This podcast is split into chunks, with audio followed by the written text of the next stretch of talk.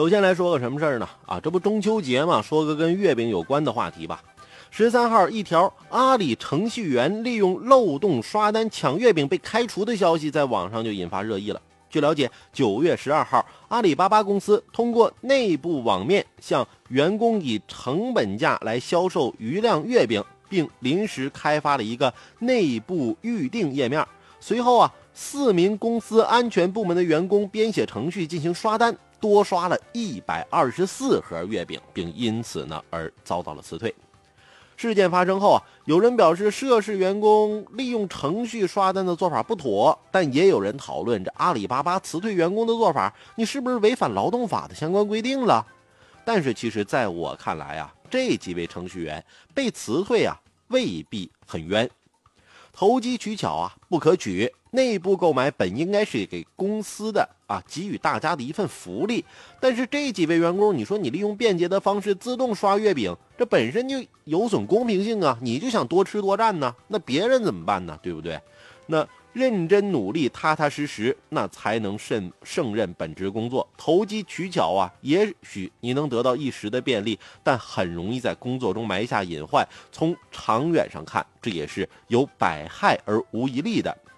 再者，阿里的这几名程序员啊，所在的是安全部啊。安全部是什么呢？那掌管着阿里巴巴的安全系统。发现漏洞不打补丁不说，还利用这个漏洞刷单，那颇有些监守自盗的嫌疑吧？而且这也涉及到你职业操守的问题啊。忠于职守，在自己的位置上就该做本分的事儿，什么该做，什么不该做，这你都不知道吗？你得有个明确的认知，这几名程序员在这方面那肯定是有重大的认识偏差的。另外，虽说这月饼事件是发生在内部抢购中，但是难保不引发消费者的思考啊！你阿里巴巴是干啥的呀？那旗下产业什么淘宝啊，对吧？支付宝啊，这都是和消费者利益息息相关的。若是内部的安全系统都可以随意修改，那成百上千万消费者的个人信息又怎么能安全呢？这淘宝店主们的心血是否也会被一个小小的脚本而毁灭呢？这些市场焦虑都要求阿里巴巴必须要严肃处理这几个程序员来疏解。在开除公告上，公司啊声明这是价值取向问题，对其他员工造成了福利分配的不公正。更重要的是，安全部小二作为平台规则的捍卫者，使用工具作弊，触及了诚信红线。被开除的技术人员虽然承认了错误，但是坚持认为我只是抢月饼啊，没理由上升到价值观、诚信和不当获利吧？那也有不少人说啊，查找和利用技术漏洞，这是炫技。是技术人员的极客精神，好吗？那人家只是抢几盒月饼而已，又不是抢银行，何必闹到开除这一步呢？那其实这个事儿啊也很值得重视。公司的做法是对的，利用工作之便作弊获取利益，那而且这个利益即使是很小，但是也还是犯了不诚信的大忌。何况这个公司本身就是一个支付交易金融产品的平台，诚信是极其重要的。